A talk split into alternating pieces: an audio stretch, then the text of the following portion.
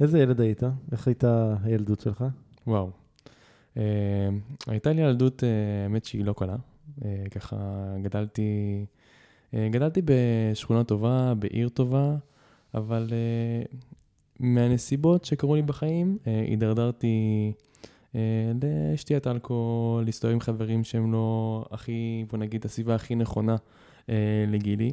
באיזה גיל זה? אני מדבר בגיל, uh, ש... בתחילת 13 עד גיל 15. 13-15 אתה שותה אלכוהול? כן. וואו. כן, כן, חד משמעית. אמ, ועם כל, אה, כל התהליך הזה שעברתי בגיל, אני יכול להגיד לך שאני לא מתחרט אפילו על רגע. כן. אפילו על רגע. אני כרגע מסתכל על בני גילי, ואני רואה אותם שותים אלכוהול ומעשנים, ופשוט אני מסתכל עליהם מהצד ואני אומר לעצמי, איזה כיף שאני לא שם. Hmm. איזה כיף שאני עברתי את מה שעברתי, כי אני כרגע במקום אחר בחיים שלי בזכות זה. אז אני יכול להגיד לך שאני באמת ככה לא מתחרט על שום רגע ורגע שעברתי בחיים. אמ, טוב, אז אנחנו uh, הולכים לצלול פנימה להבין מה, מה קרה שם, ואיך זה, ואיך זה התפתח משם. יאללה, בכיף. מיד אחרי זה.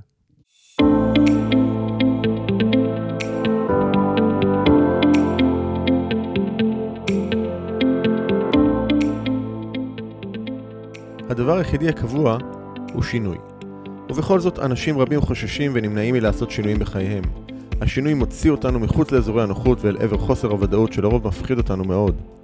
ובכל זאת, ישנם אנשים שמוכנים להתמסר לתהליכי השינוי, ולא רק לשנות, אלא בעיקר להשתנות, ולהמציא את עצמם שוב ושוב מחדש. בפודקאסט עושים שינוי, תוכלו לשמוע את האנשים שמשחקים all in ועושים את מה שצריך, במקום את מה שנוח, כדי לחיות חיים מלאים ובעלי משמעות. בכל שיחה אנו צוללים לעומק התהליכים הפנימיים שהם עוברים, הטריגרים שמפעילים אותם, הפחדים והחששות, ההצלחות, הכישלונות, הפעולות שהם עושים וההתפתחות שהם עוברים. בכל שבוע תוכלו לשמוע את ערן שטרן ברעיונות מרתקים ומעוררי השראה עם אנשים שהפכו את השינוי לדרך חיים.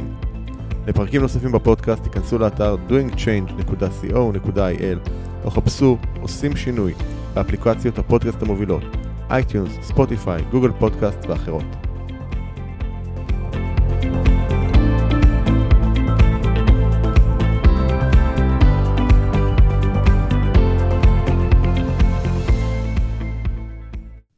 הבא, רביד אברהמי. שלום שלום, ערן שטרן. אהלן. אז, אה, אז רביד, בן 23, משוחרר אה, כשנה מצה"ל, אה, אחרי שירות קבע כסגן מפקד דבורה בחיל הים, מנחה הפודקאסט הצלחה בגובה העיניים, יועץ וסוכן נדל"ן ברימאק סופרים, חי חיים של התפתחות אישית, ספורט ומדיטציה. זה אתה? זה אני, כן, כן, זה אני. טוב, אז uh, כיף שאתה פה, מאוד שמח על, ה, על ההזדמנות. ושאלה שאני ככה נוהג לפתוח איתו לאחרונה זה, מי זה רביד? נכון, לרגע זה לפחות. Uh, וואו, רביד אברהמי זה בן אדם שחי התפתחות אישית, uh, חי נתינה, אני מאוד אוהב לתת, אני מאוד אוהב uh, ללמוד, ובעיקר בן אדם שלא מוותר לעצמו, לא מוותר לעצמו, תמיד חושב איך להתפתח, איך להתקדם, מה אפשר לשפר, איך אפשר לעזור ואיך אפשר להתפתח. אז אתה די צעיר, כן, בן 23, זה פחות או יותר uh, הגיל של הבן הגדול שלי, של תומר, uh, ועדיין הספקת לעשות לא מעט שינויים מאוד מהותיים בחיים שלך. אז נשמח שקצת נדבר על זה, אולי רגע נתחיל, נמשיך רגע מאיפה שהתחלנו. אז גיל 13-15 אתה בסביבה, כמו שאמרת, לא הכי נכונה, אלכוהול, עניינים. מה, מה, מה קורה משם, איך זה מתפתח משם? אה, אוקיי, אז ככה, כדי להבין את הדברים יותר לעומק, אני אקח כמה שנים לאחור. אה, אני בגיל, אני בכיתה א', בגיל שמונה עברתי תאונת דרכים, אה, עלה לי רכב על הרגל, ומשם הלכתי לשיקום של שנה וחצי. ובשיקום הזה הייתי רוב הזמן בבית, בבתי חולים, וככה רוב הזמן לא יצא להיות באמת במסגרת הלימודית. כילד בין שמונה עד גיל תשע כזה. זה באזור אה, כיתת אה, ב', כיתה ב'-ג', אה, וככה נוצר סוג של פער בלימודים, ועם הזמן הפער הזה התפרש, התפרש כתלמיד עם לקויות למידה. כאילו כביכול זה מה שהמורים, ככה הם בחרו לפרש אותי. ככה אבחנו אותך? ככה אבחנו אותי, כאילו, תלמיד עם לקויות למידה, וכמו לכל ילד שיש לקויות למידה, הדבר הראשון שעושים זה לתת לו רטלין. אז הביאו לי כדור ראשון, וראו שזה לא עוזר, והביאו לי עוד כדור. מה זאת אומרת זה לא השפיע? מה זאת אומרת לא עוזר? זה פשוט לא, לא תרם בשום צורה.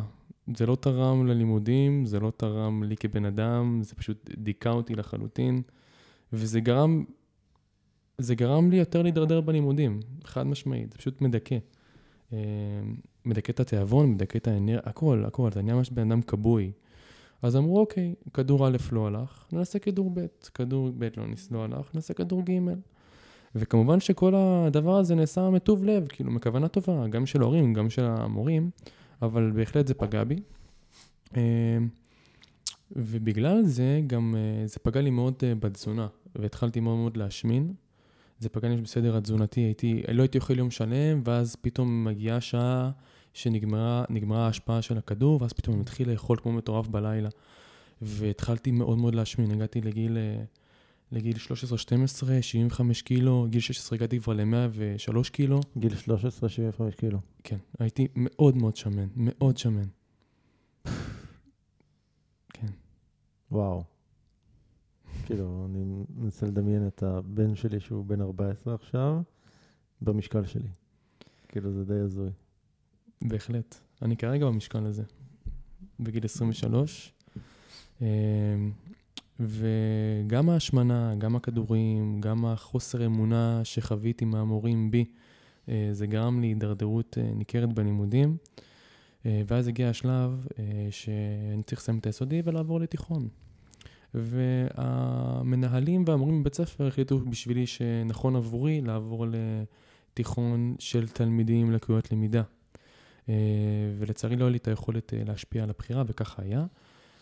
ומשם החלטתי שפשוט לא, הבנתי מאוד מהר שאני לא מתאים לסביבה שבה אני מצוי, וחיפשתי את עצמי מחוץ לבית ספר. ופה בעצם התחילה להידרדרות. אה, הייתי מסתובב המון ברחובות, חיפשתי חברים חדשים, והגעתי לסביבה הזאתי, שבעקבות הסביבה הזאת הידרדרתי מאוד מהר לשתיית אלכוהול, עישון סיגריות, עישון אה, וויד גם, בגיל 14-15.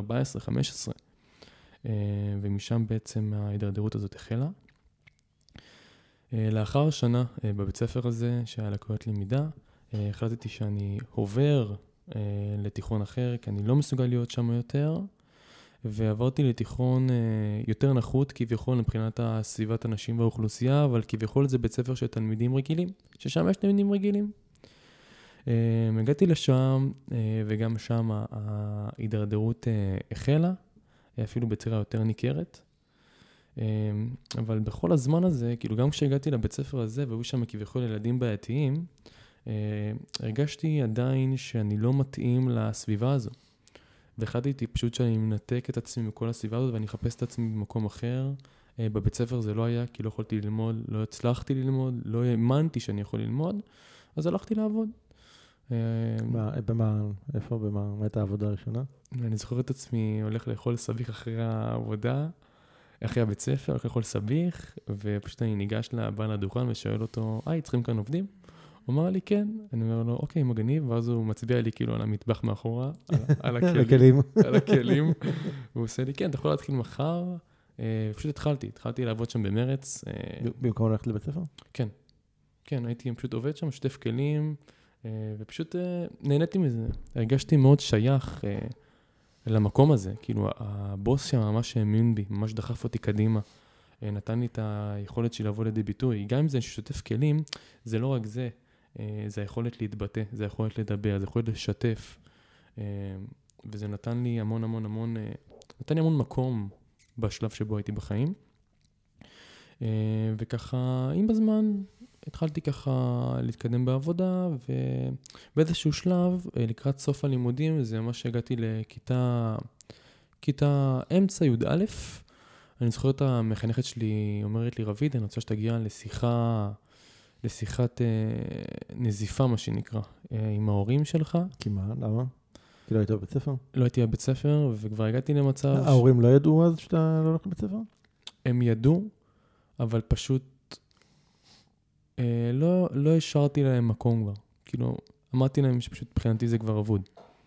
והם כל הזמן דחפו, אני חייב לציין שהם כל הזמן דחפו, הם השקיעו בי המון המון אנרגיה וכסף וזמן ומורים פרטיים ואבחונים, פשוט, אני כל כך נכנסתי לזה שאני לא מסוגל ללמוד ושאני לא יודע ללמוד, שאפילו לא ניגשתי לזה בחיים. לא ניגשתי לספר, לא יכולתי לגשת לזה.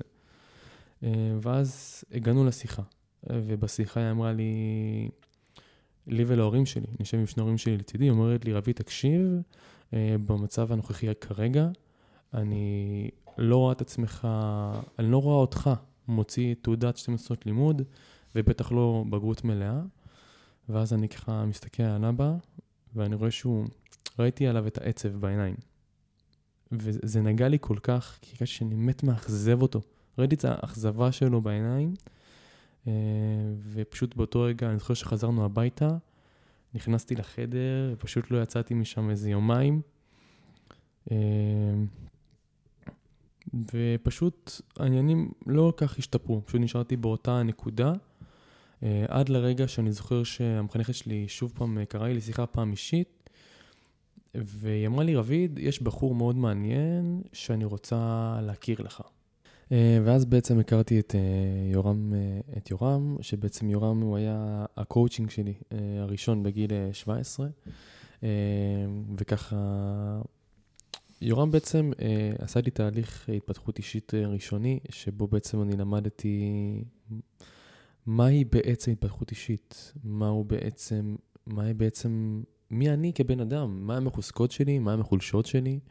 מהם ההזדמנויות שניצבות בפניי בגיל 17, ואיך אני יכול לנצל אותן על מנת שהחיים שלי יותר טובים? איזה הזדמנויות ראית בגיל 17?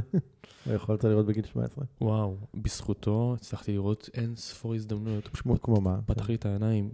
קודם כל, יש לי זמן. יש לי את כל הזמן שבעולם. Hmm. כאילו, ילדים בגיל 17 לא רואים את זה. כן. אנחנו מבחינתנו במרדף אחרי הזמן, כאילו, אנחנו רודפים, אנחנו רוצים להגיע לגיל ההוא.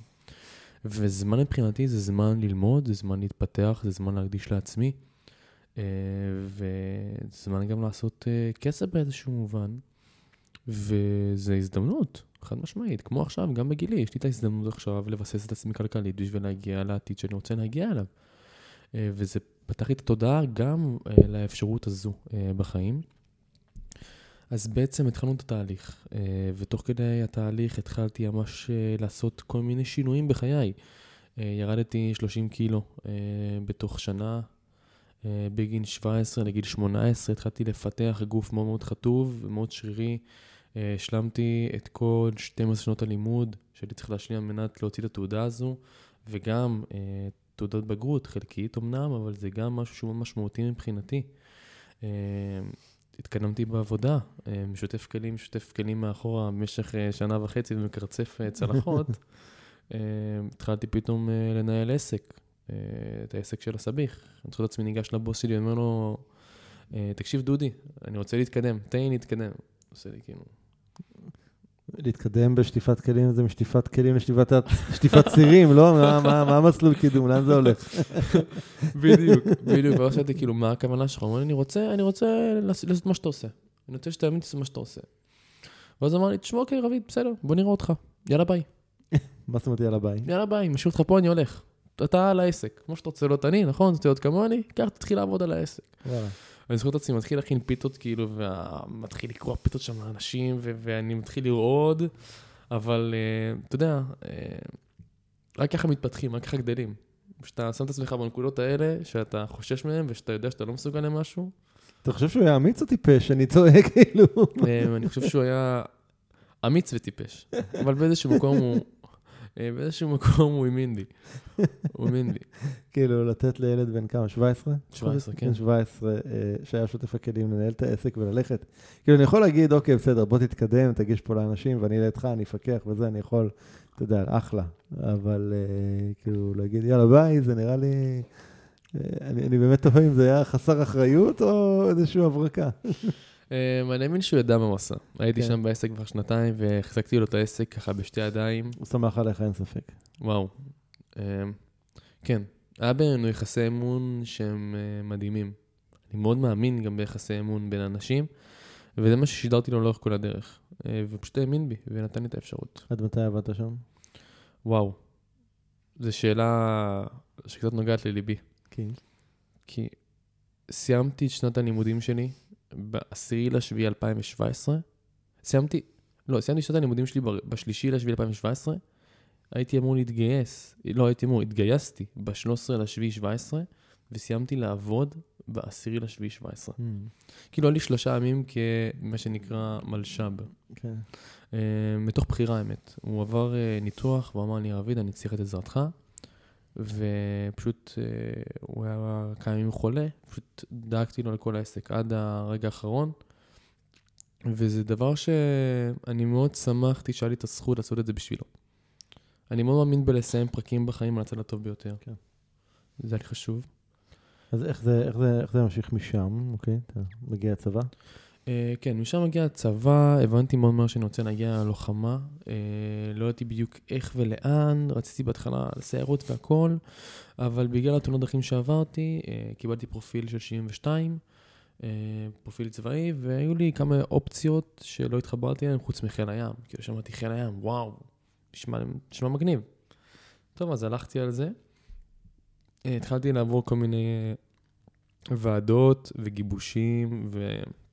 אה, סיווגים ביטחוניים כאלה ואחרים על מנת להתקבל לחיל הזה, והתקבלתי. אה, ועם הזמן ככה התחלנו לרוץ אה, מאוד מאוד מהר בחיל, הגעתי לטירונות והגעתי לתפקיד שרציתי, הגעתי לדבורים ב-916, בלוחמים ששומרים ככה על רצועת עזה יום ולילה.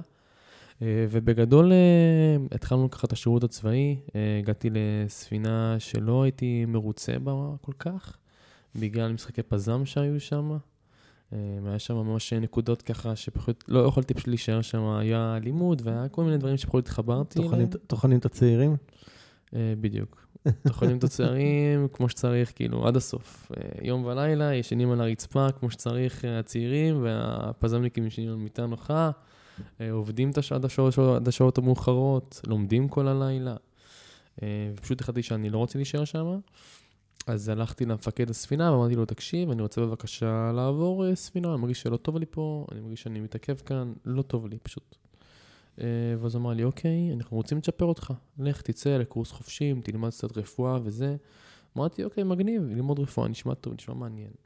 עשיתי קורס בעיר הבה"דים ארבעה חודשים, וחזרתי חזרה לספינות uh, כלוחם.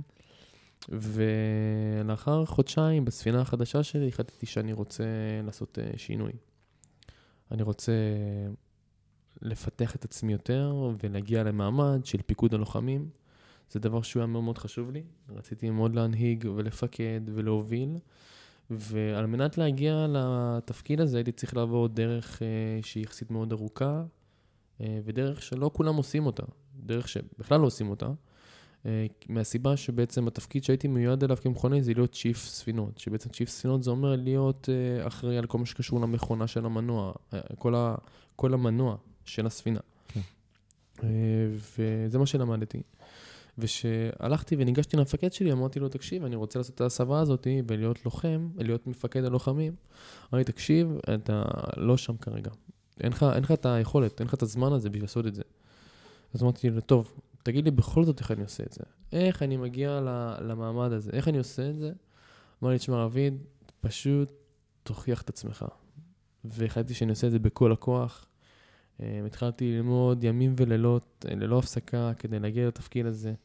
אה, ועברתי אין ספור ועדות ומבחנים, ובסופו של דבר הצלחתי לסיים את הקורס ואת כל ההכשרות ואת כל הוועדות. אה, בהצטיינות למופת, וסיימנו לי ככה את הקורס, והתחלתי לפקד על הלוחמים, וזו הייתה תקופה מאוד מאוד משמעותית עבורי, מאוד. ואז אתה משתחרר מהצבא, אה, בן 22, וכאילו טיול גדול בחו"ל, בילויים, בחורות, מה, מה, איך, איך זה נראה? וואו. אה, טוב, אז ככה, נכנסתי מאוד, אה, מאוד אה, בצורה מהירה לעולם ההתפתחות האישית. כאילו התחלתי לקרוא אין ספור ספרים וחיפשתי את הידע הזה, את מה שלא מלמדים אותנו מעבר. אה, והבנתי מאוד שאני לא הולך במסלול של רוב נגילי, שזה מה שמכתיבים לנו בעצם כל החיים, זה מה שמכתיבים לנו.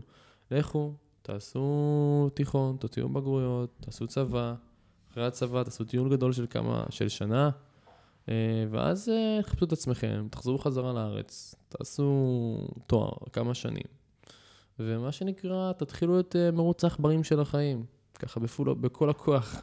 ומה מה רע בזה? לא התאים לך המסלול הזה הסטנדרטי? לשמחתי לא. הבנתי שאני לא שם בכלל, והחלטתי שאני הולך הפוך לגמרי. ממש הולך הפוך כנגד הכיוון. אם זה לעשות תואר עכשיו, זה לעשות תואר בעוד עשר שנים.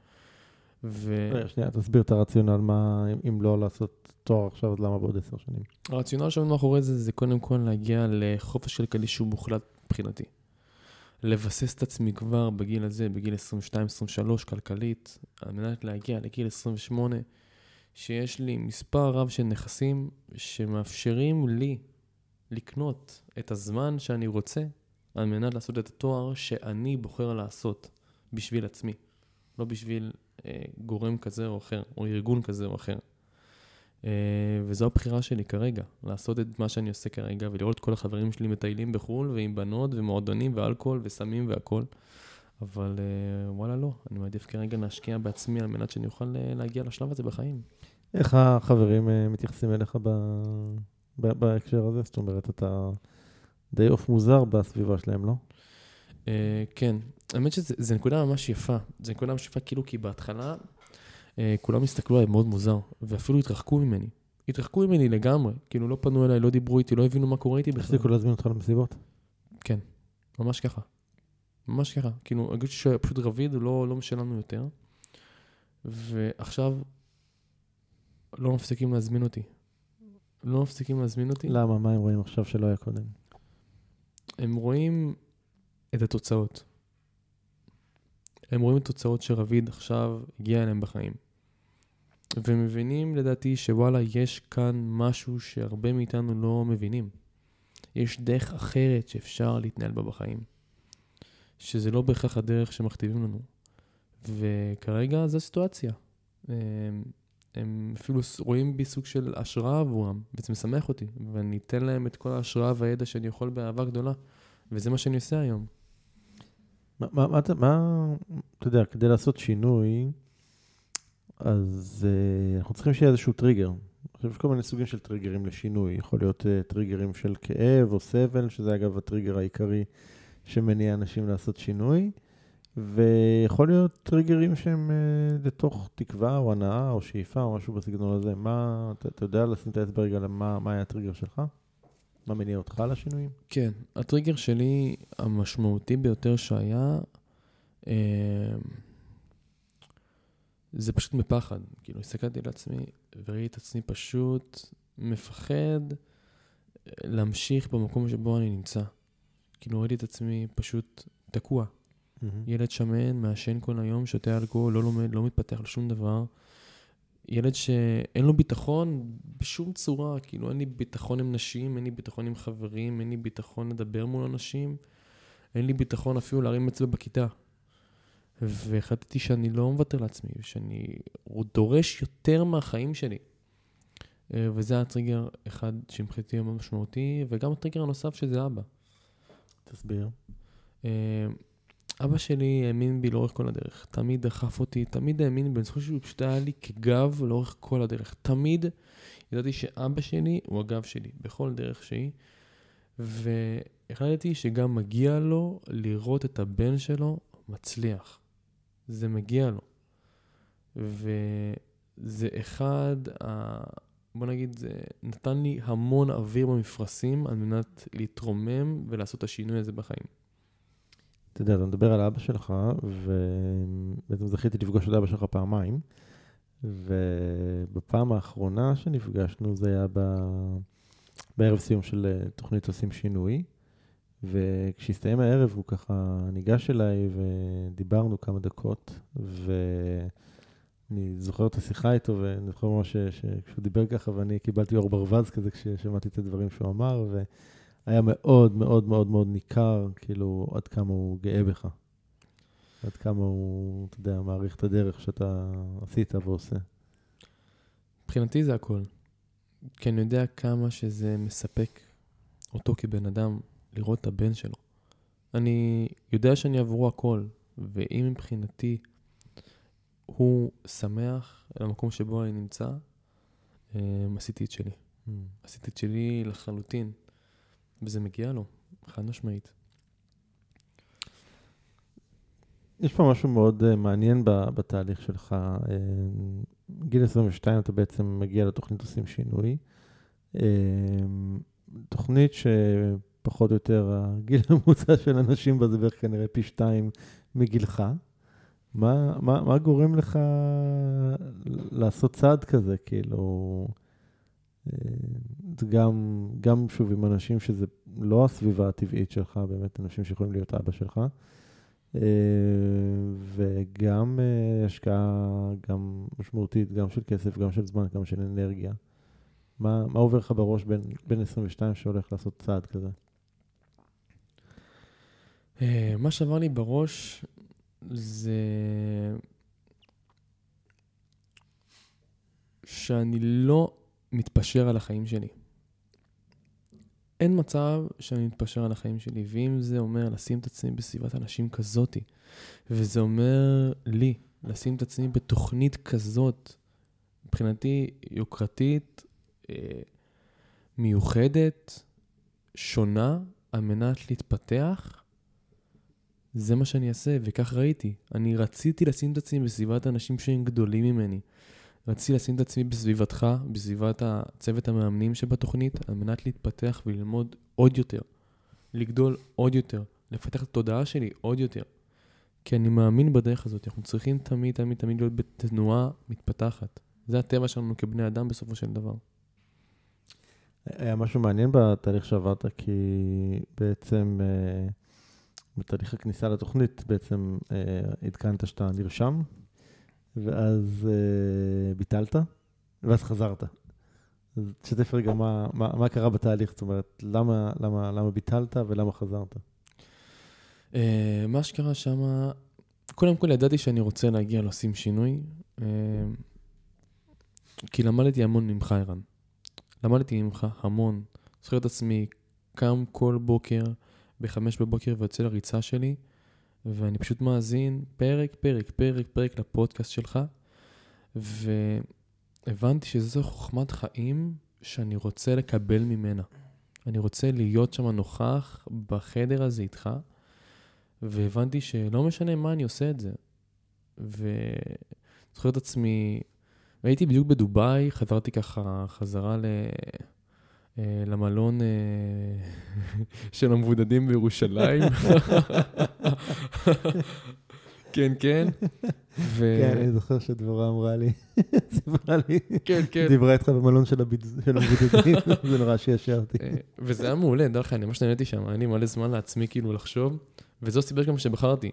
כי אמרתי... אני, חושב שאחרי כל נסיעה לחו"ל צריך איזה שבוע, שבועיים בידוד ככה באיזה מלון לנוח מהחופש, לא? וואי, חד משמעית. נראה לי אחלה פטנט. חד משמעית, וזה אפילו היה, מבחינתי, חופשה אחרי חופשה. בדיוק. זה היה מדהים, זה היה כיף. האוכל עד החדר, הכל סבבה, הכל טוב, אתה בשקט שלך. כבר, אין את הדיל הזה יותר לדעתי, לא? איך זה עובד היום? אה, וואי, אני כבר לא יודע, אני כבר לא יודע, אבל זה, זה היה שווה את זה. נשמע דיל מעולה. חד משמעית. אז אה, בקיצור, אני בחדר, ככה חושב לעצמי, מה הצעד הבא שלי, איך אני אפתח את עצמי עוד. אה, ואז אמרתי, טוב, בוא נרשום רגע ערן שטרן בגוגל, ואז אני רואה, לא, האזנתי לפודקאסט שלך, ואז שם, בסיום הפודקאסט, אתה אמרת שבעצם יש תוכנית שקוראים עושים שינוי. אמרתי, טוב, בוא נרשום, בוא נראה, מקליט באינטרנט, רושם, אני רואה, טוב, אה, להשארת מועמדות או משהו כזה.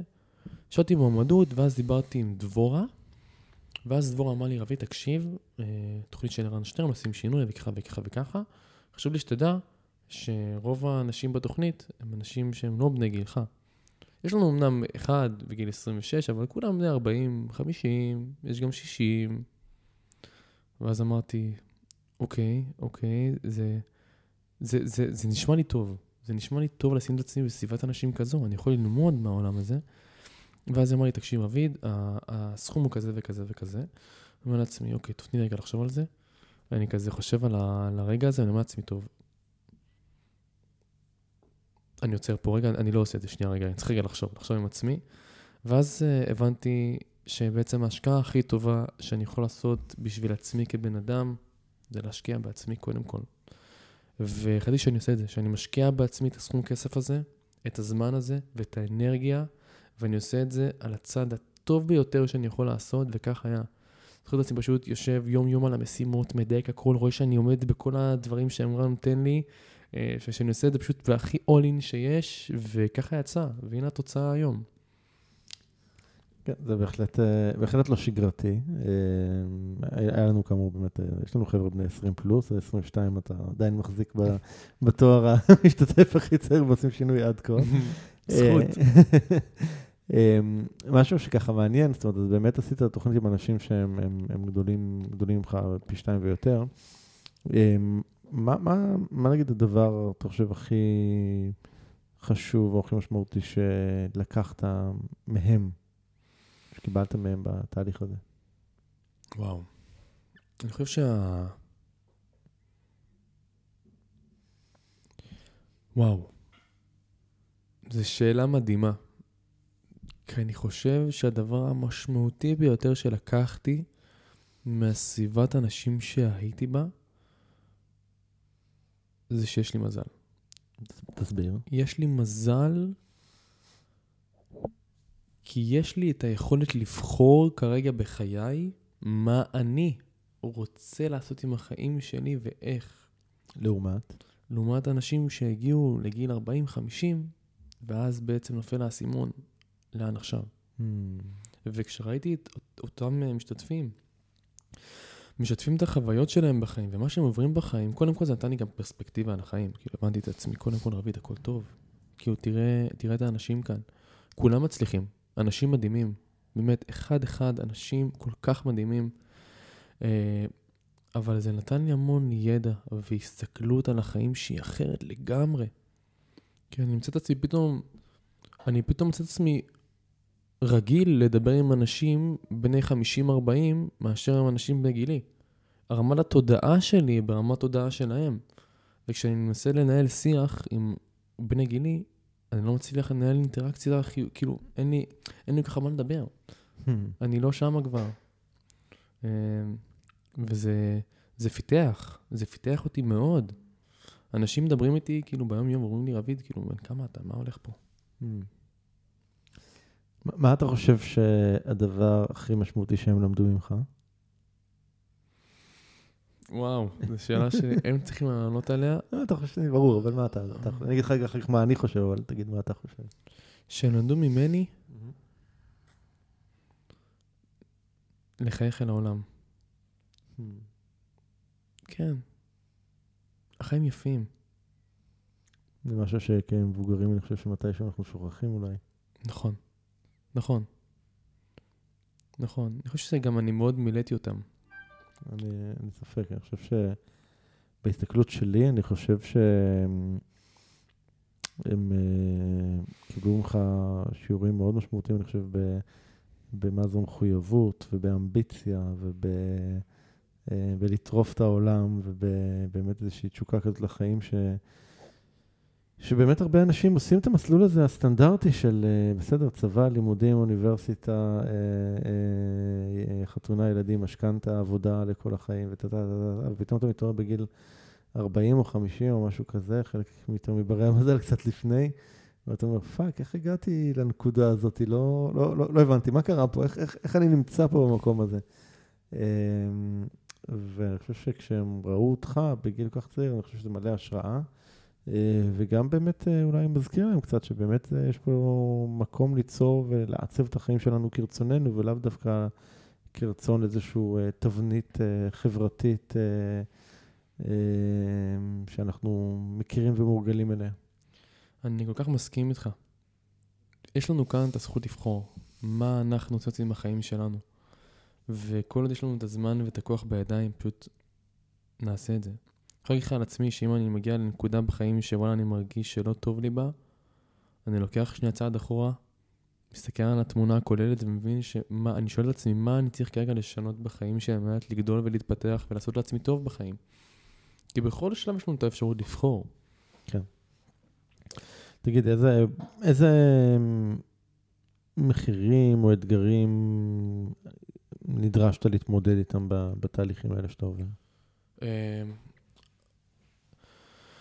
נדרשתי להתמודד עם בדידות, האמת. אה, שנה שלמה שהייתי פשוט לבד עם עצמי. הייתי לבד עם עצמי, ופשוט חשבתי עם עצמי איך אני... למה לבד בעצם? כי התהליך הזה שעברתי, אני חושב שהוא גרם לי מאוד מאוד לעבור שינוי שמאוד מאוד מואץ, הוא מאוד קוונטי. ולהרבה אנשים היה קשה. לח... כאילו היה לי קשה לגשר על הפער הזה שנוצר עם כל הסביבה שלי פתאום. עם אנשים שמכירים אותך כרביד של לפני. כן, פתאום הכל נהיה מואץ. ההתפתחות, הביטחון, האמונה העצמית, השאיפות, המחשבה, התודעה, הכל פשוט נהיה שונה בצורה כל כך שהיא מואצת, שזה גרם לי סוג של למצוא את עצמי בנקודה בסביבת אנשים אחרת לגמרי, ולפעמים גם לבד. אמ, והאמת שאני גם הבנתי שאני בן אדם כזה. שמה? שאוהב את השקט שלו, אוהב את הלבד. Hmm. אני אוהב את הלבד. בקטע, כאילו, בטעם טוב, אני מבין שאתה, כשאתה לבד עם עצמך, אה, אתה מסתכל על החיים בצורה אחרת, לא יודע. אני חושב שיש פה משהו נוסף אולי מהעניין הזה של הלבד. אמ, כשאנחנו לא נותנים לעצמנו את הזמן הזה להיות לבד, אז אנחנו בעצם יוצרים לעצמנו כל הזמן סיטואציות שאנחנו לא לבד, ואנחנו עם מישהו אחר או במשהו אחר. אנחנו עם, עם אנשים אחרים, אנחנו במשימות כאלה ואחרות, בסביבות כאלה ואחרות וכולי וכולי וכולי, ובעצם אנחנו לא מאפשרים לעצמנו רגע את הפאוזה הזאת של להסתכל ולחקור פנימה ולחשוב עם עצמנו, אנחנו כל הזמן עסוקים באיזשהו מין, במישהו או משהו חיצוני לנו.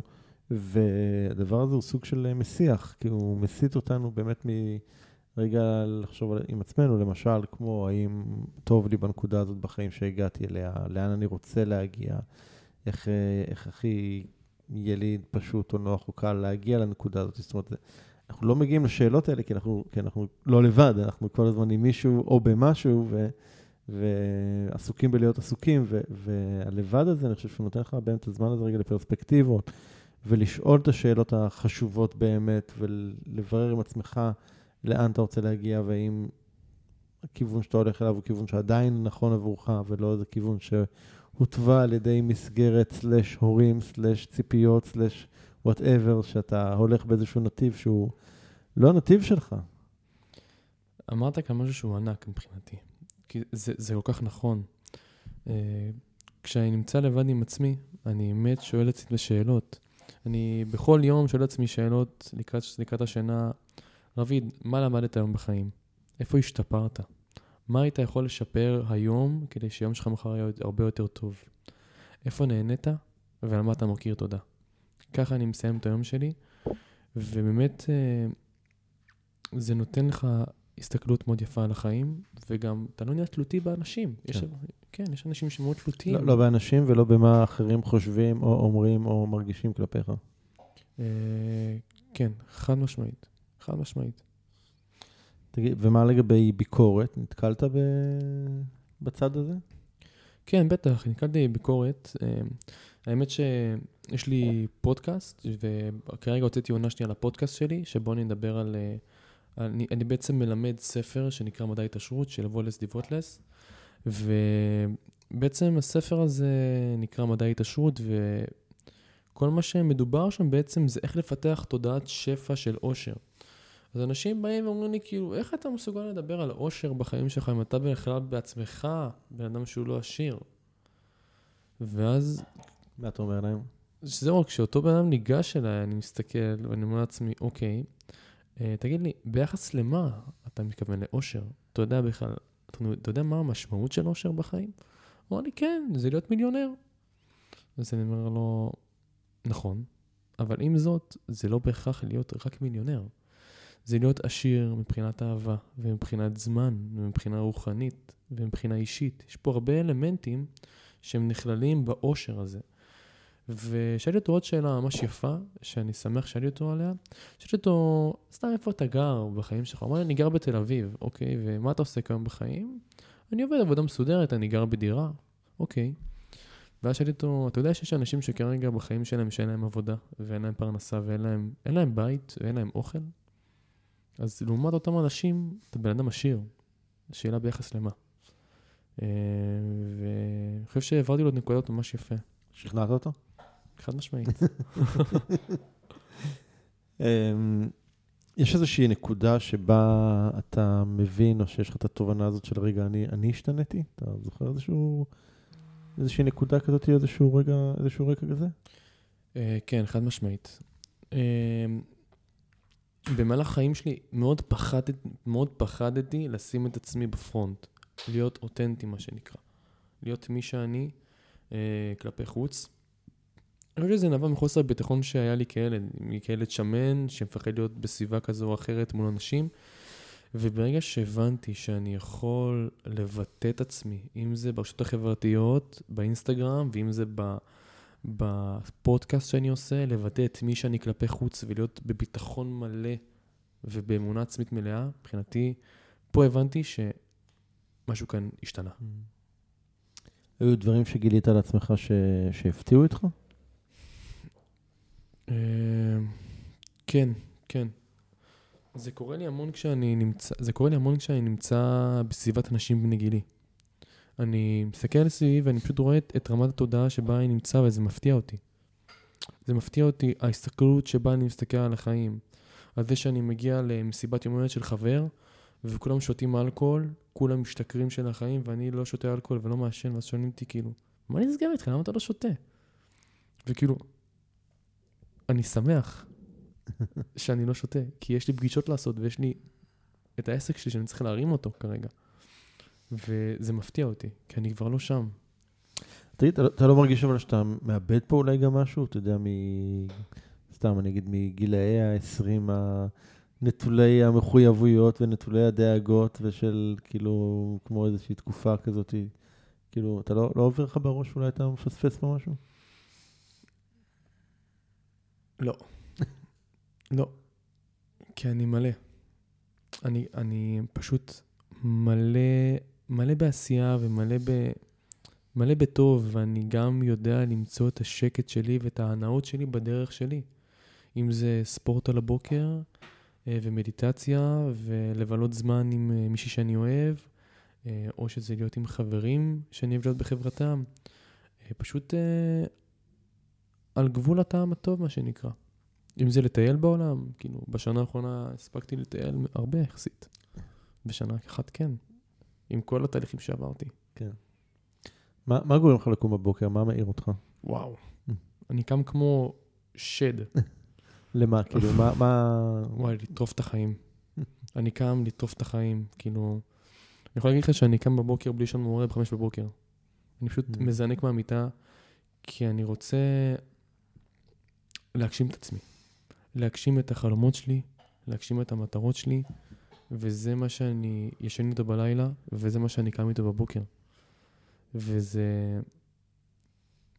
מבחינתי, כאילו, זה, זה מה שמניע אותי. Mm. וזה כיף לי. זה כיף לי, כי אני חי בתשוקה כל הזמן.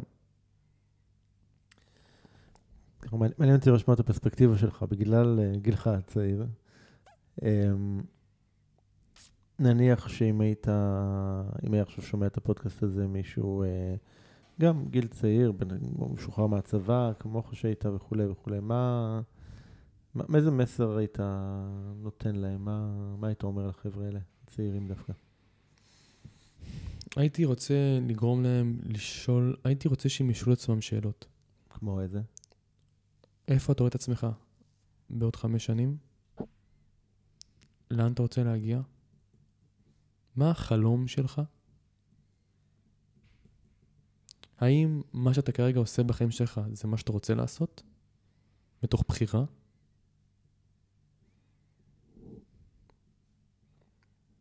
האם טוב לך במקום שאתה נמצא בו?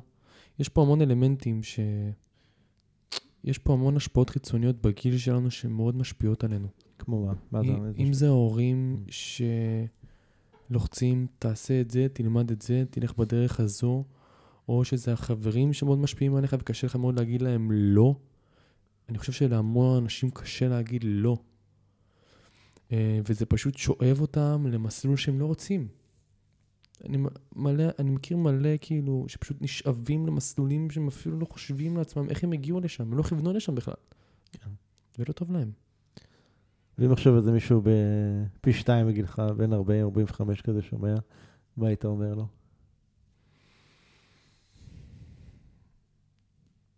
שחיים פעם אחת. ואז? פשוט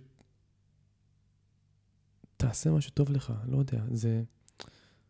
זה מורכב להסתכל על בן אדם בגיל כזה, כאילו. יוצא לי להיות באינטראקציות עם אנשים בגיל הזה המון ולדבר איתם על החיים. ואני חושב שאף פעם לא מאוחר מדי. אף פעם לא מאוחר מדי. הרבה אנשים כאילו מאבדים תקווה בגיל הזה. יואו, אני נמצא כן. בעבודה הזאת כבר, וכבר נמאס לי מהעבודה הזאת. כבר התוויתי איזשהו מסלול חיים, וזהו, זה לא לא בר שינוי, לא בר תיקון. בדיוק, בדיוק. ואני חווה את זה מהאנשים הקרובים אליי ביותר, וזה... זה... אני יודע שזה נורא קשה עבורם לעשות את הצעד הזה. יש איזשהו ספר שהכי השפיע עליך? אני חושב שהספר שפתח לי את החיים ושינה לי את החיים, זה הספר אה, לפרוש צעיר, לפרוש עשיר של רוברט קיוסקי. זה הספר הראשון שלי בעצם. 300-400 עמודים, שאין לי מושג כן. בכלל מה אני קורא. כן. פשוט אה, פתח לי את העיניים בטירוף, כן. אוקיי. מה, מאיפה אתה מקבל היום השראה? מה מקורות ההשראה שלך היום? אמ, אני פשוט שואב השראה מכל בן אדם שאני נמצא איתו באינטראקציה. אני מאמין שבכל נקודה בחיים שלי יש לי מה ללמוד, איך להשתפר ואיך לקחת השראה. אה, אבל ביום-יום שלי זה בעיקר ספרים, אני קורא כל יום. אם הייתי יכול לארגן לך שלט חוצות ענק, אתה מכיר את השאלה. אתה מקשיב לפודקאסט, אתה מכיר את בטח. השאלה. בטח. חיכית לה? אה? חיכית לשאלה? האמת שכן, הכנת תשובה? האמת שכן. כן. אז בוא נמשיך את השאלה לטובת מי ששומע את הפודקאסט פעם ראשונה, אה, ניתן לך לענות.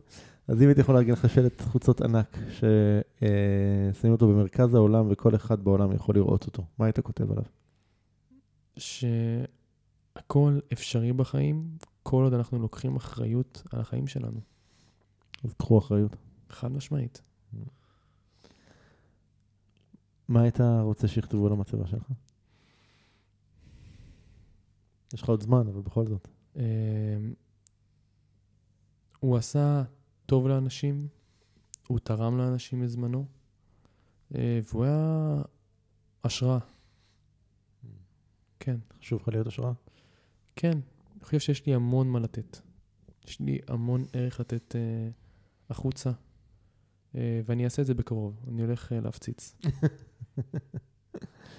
לאן אה, מכאן, מה, מה יהיה הדבר הגדול הבא שלך? אני רוצה להרצות, אני, אני מדמיין את עצמי המון, נמצא על הבמה אה, מול אה, 200 אנשים, זה נראה לי הדבר הבא בעזרת השם. אה, אני רוצה להרצות, אני רוצה לתת ערך. אוקיי. מה, מה עוד הייתי צריך לשאול אותך שלא שאלתי? אה,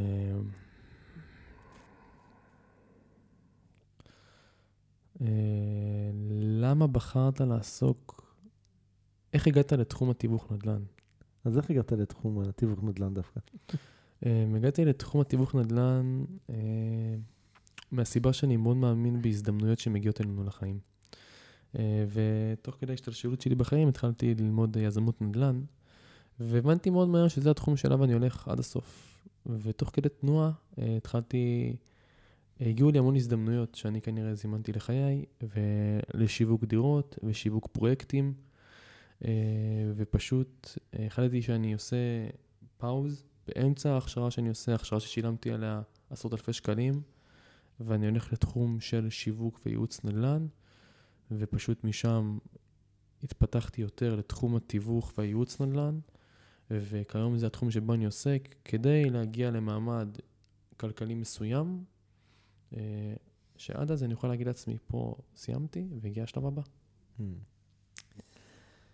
יש איזו שאלה שהיית רוצה לשאול אותי? אה, כן, קדימה. מאיפה כל הצניעות הזאת מגיעה? אמ, קודם כל ביסודי אני בן אדם אה, מאוד מאוד מאוד ביישן. שזה נשמע אולי קצת מוזר בהתחשב בתחום העיסוק שבחרתי בו, שדורש ממני להיות בקדמת הבמה, אבל אה, כן, ביסודי אני בן אדם מאוד ביישן. אה, אה, תמיד הייתי כזה, אני חושב שהיום לי הרבה מאוד עבודה על עצמי קצת לצאת מהמקומות האלה לפעמים, אבל, אבל עדיין זה בבסיס עדיין קיים. ו... אני, אני לא יודע בדיוק להגיד את זה, אבל זה משהו שהוא תמיד היה בי, זאת אומרת, אף פעם לא...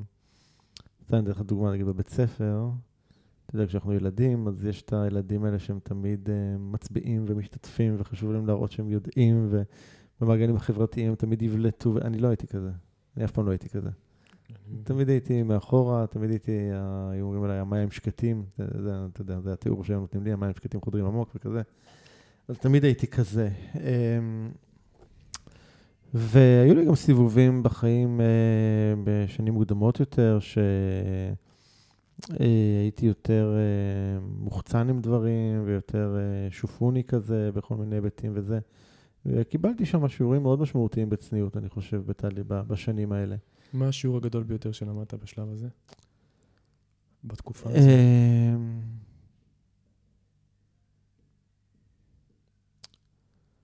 אני חושב שיעור אחד זה ש- you don't know shit, כאילו כמה ש... אמ, כמה שחשבתי שאני יודע ועברתי והתנסיתי ולמדתי וזה וזה וזה.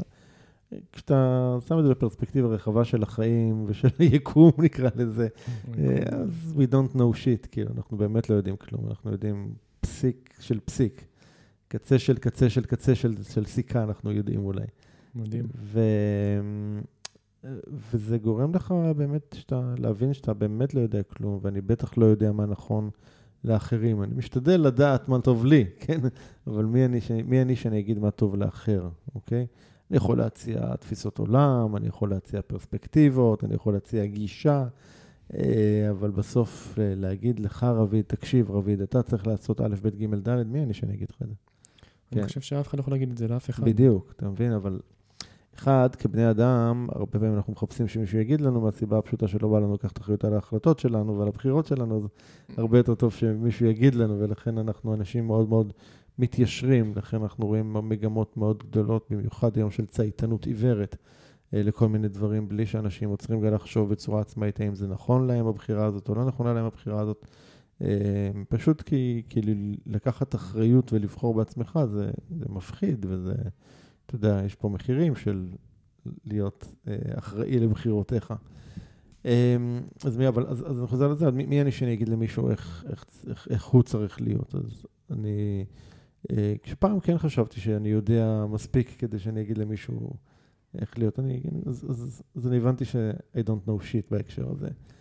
אה, זה גם לא הייתי אני, אוקיי? זאת אומרת, זה היה איזושהי הצגה של איך צריך להיות או איך צריך להיראות. אני לשתף אותך, אנחנו בדיוק בונים עכשיו איזשהו דף נחיתה למשהו, והמעצב שבנה אותו שם איזושהי תמונה אה, ישנה שלי, אוקיי? מלפני איזה עשר שנים.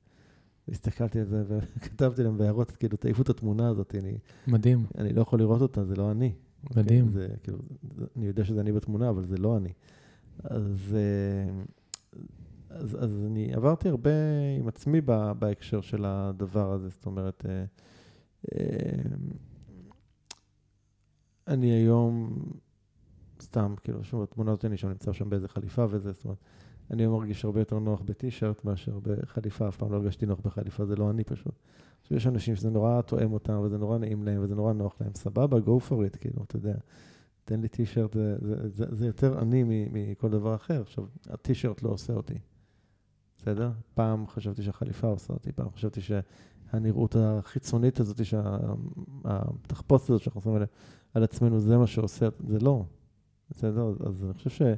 מה שהשתנה במקום הזה זה אולי הביטחון. כן, כי אם אני צריך את החליפה כדי לראות חשוב או בעל ידע או משמעותי, אז זה בא במקום של חוסר ביטחון. אתה פולינג? חד משמעית, מושלם.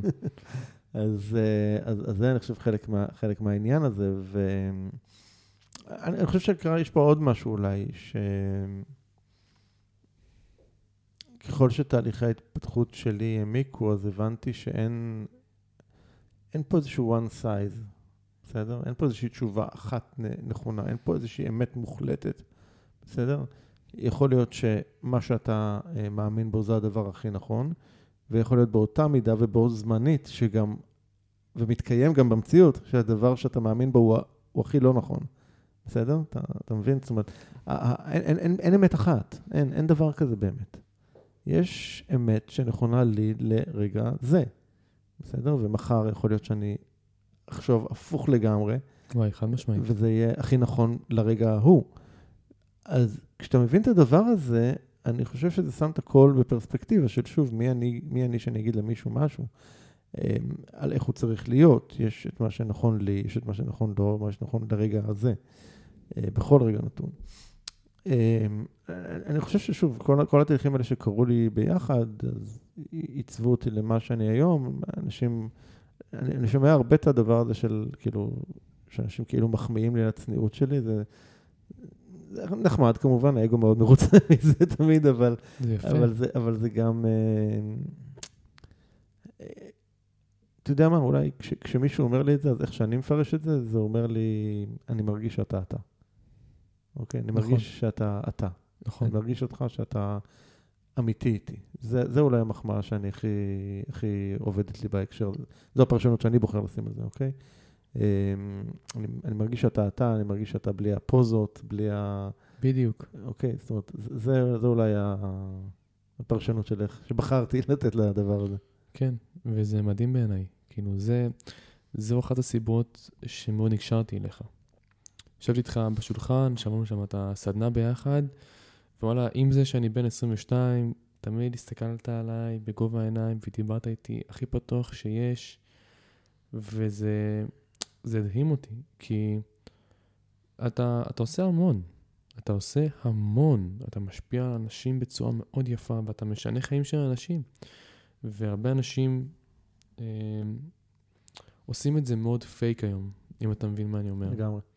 עושים את זה מאוד פייק, וכאן זה מאוד אותנטי, וזה מה שיפה כאן. תודה רבה. תודה לך. טוב, רביד, היה לי תענוג. אם מישהו ככה רוצה ליצור קשר, איך אה, הכי קל למצוא אותך? אני חושב שהכי קל לכם למצוא אותי וגם למצוא ממני מענה באותו הרגע זה בטלפון האישי, אה, 054-352-5857.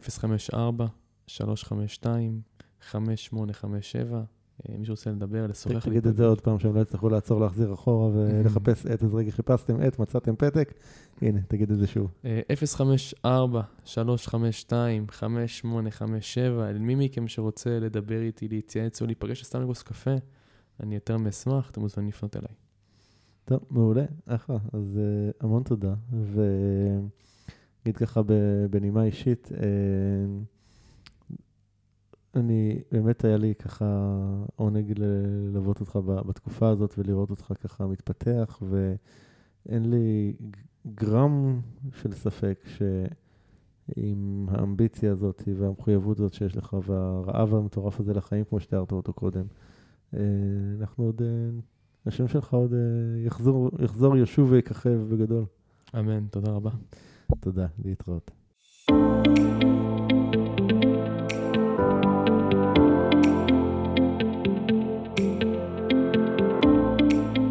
זהו, עד כאן לפרק של היום. אם אהבתם את הפרק, אל תשכחו לדרג את הפודקאסט ב iTunes, Spotify, Google Podcast, SoundCloud, YouTube או בכל פלטפורמה אחרת שדרכה אתם מאזינים לנו כרגע. תוכלו למצוא אותו באתר הפודקאסט doingchange.co.il את כל הכישורים הרלוונטיים לפרק הזה. שם גם תוכלו להירשם לפודקאסט ואנו נשלח לכם תזכורת בכל פעם שאנחנו מעלים פרק חדש. נרשמים באתר doingchange.co.il אני מזמין אתכם לכתוב לי תגובות, מה אהבתם, את מי תרצו לשמוע בפרקים הבאים, או כל הערה והערה אחרת שיש לכם. אתם מוזמנים לשלוח לי ישירות למייל feedback at ערנסטרן.co.il או בפייסבוק שלי facebook.com/ערנfanpage. אם אהבתם את הפרק הזה, אל תשאירו את כל הטוב הזה רק לעצמכם. בטוח שיש לכם חברים שרוצים גם הם לעבור שינוי. שתפו אותם ושילחו להם את הפרק. ומילה אחרונה, אבל חשובה. אם קיבלתם השראה מהפודקאסט ואתם מרגישים את השינוי בוער בכם, אם החלטתם שאתם רוצים שינוי ואתם מוכנים לעשות את מה שצריך, ולא את מה שנוח, כדי ליצור את השינוי הזה בחיים שלכם, אני מזמין אתכם לתאם איתנו שיחת בהירות, ללא עלות וללא התחייבות. בשיחה הזו נעזור לכם להתמקד ולהבין כיצד לקדם את השינוי בחייכם. לתיאום השיחה ייכנסו לאתר ערנסטרן.co.il/doingchange ושוב, ערנסטרן.co.il/doingchange. אני ערן שטרן, שמח שהאזנתם ונשתמע בפרק הבא.